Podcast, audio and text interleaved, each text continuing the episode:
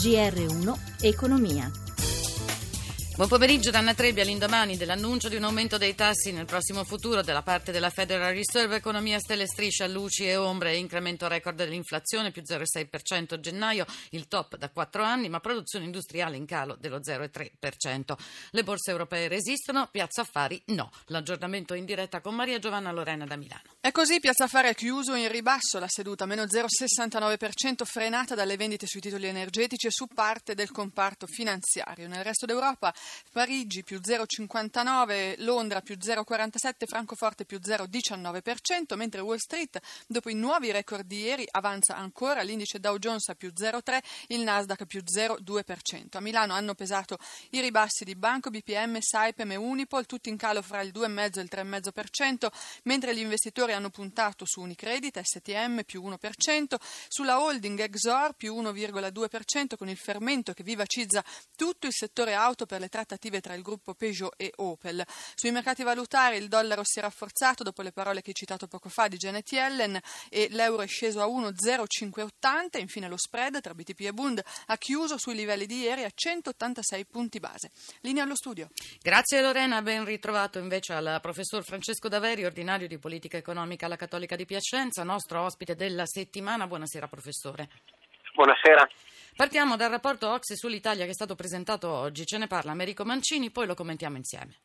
In linea con le stime di questi due anni, l'Ocse scommette sulla crescita italiana e ritiene che quest'anno, ma anche il prossimo, il PIL possa aumentare dell'1%. La spiegazione nelle parole del segretario dell'organizzazione, Angel Gurria. Le riforme hanno contribuito alla creazione di 3,2 milioni di nuovi contratti a tempo indeterminato aumentare la crescita della produttività e degli investimenti è la prima. Parafrasando qualcuno, dunque, riforme, riforme e ancora riforme che però non eliminano i problemi di fondo del paese, a cominciare dalla bassa produttività per passare ad un sistema bancario zavorrato dalle sofferenze e che per la prima volta Piercarlo Padoan ha bacchettato invitandolo a gestirle in maniera molto più efficiente. Ma ora sta esplodendo il problema della povertà. I dati dell'Ocse sono impietosi. Nel 2005 il 2,3% delle famiglie italiane con due figli viveva al di sotto della soglia di povertà. Oggi è l'8,6. Insomma, oggi una famiglia su 10 in Italia è indigente. Dati e stime che si intrecciano con l'attualità e quest'ultima è costituita dalla manovrina da 3 miliardi e 400 milioni dati sul PIL, non dovrebbero cambiarne l'entità, mentre sul ventilato aumento delle accise sulla benzina Padoan tiene tutte le strade aperte. Stiamo considerando varie opzioni sia dal lato delle spese che dal lato delle entrate che dal lato della lotta all'evasione. Questo è quello che è scritto nelle mie due lettere alla Commissione europea e che ribadisco.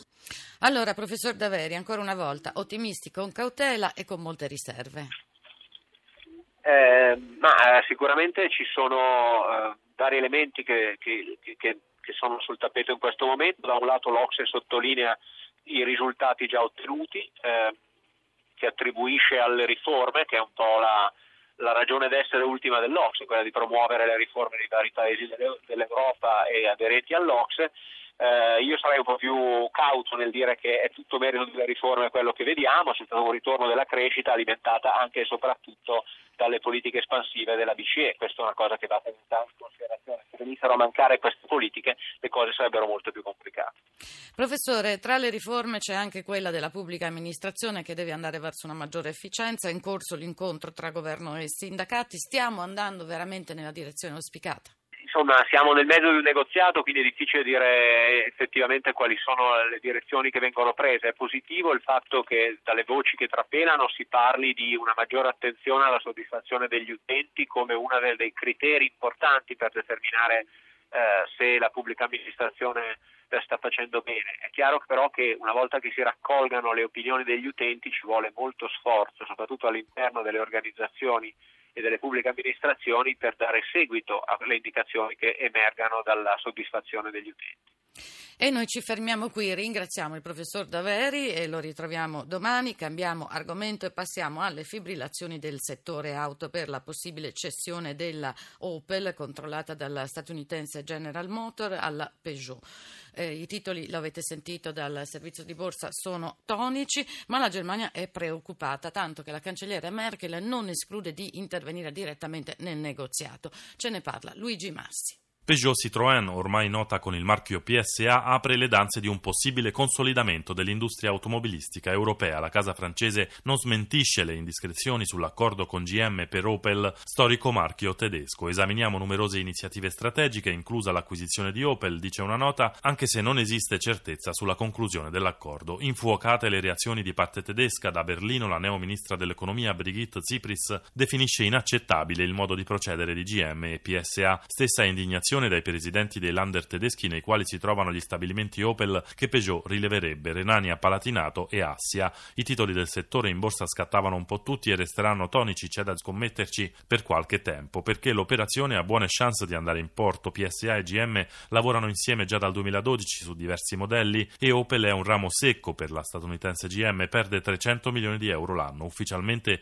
i principali azionisti Peugeot, la famiglia omonima e il gruppo cinese di Hongfeng si chiudono nel no comment riservo anche da parte del terzo grande azionista, lo Stato francese. Nel 2009, lo ricordiamo, fu la Fiat di Sergio Marchione a presentare un'offerta per Opel rifiutata da GM. Un matrimonio tra Opel e Peugeot a questo punto farebbe nascere il secondo costruttore in Europa con una quota di mercato del 15% alle spalle solo della Volkswagen. E adesso parliamo dell'allarme della Corte dei Conti. Per la prima volta il patrimonio dell'Inps è in rosso, perde 16 miliardi, questo sui conti del bilancio 2015. La Corte dei Conti sulla base di questi dati chiede una riforma della governance. La riforma avviata il primo febbraio dal Presidente dell'Istituto Boeri non ha ancora dato i risultati sperati, però il Ministro Poletti rassicura non, il sistema è assolutamente sostenibile, non sono previsti interventi, ma il confronto è aperto. E per il momento GR1 Economia si ferma qui. Mauro Zaninotto in regia, l'assistenza di Cristina Pini, Danna Trebbi, una buona serata.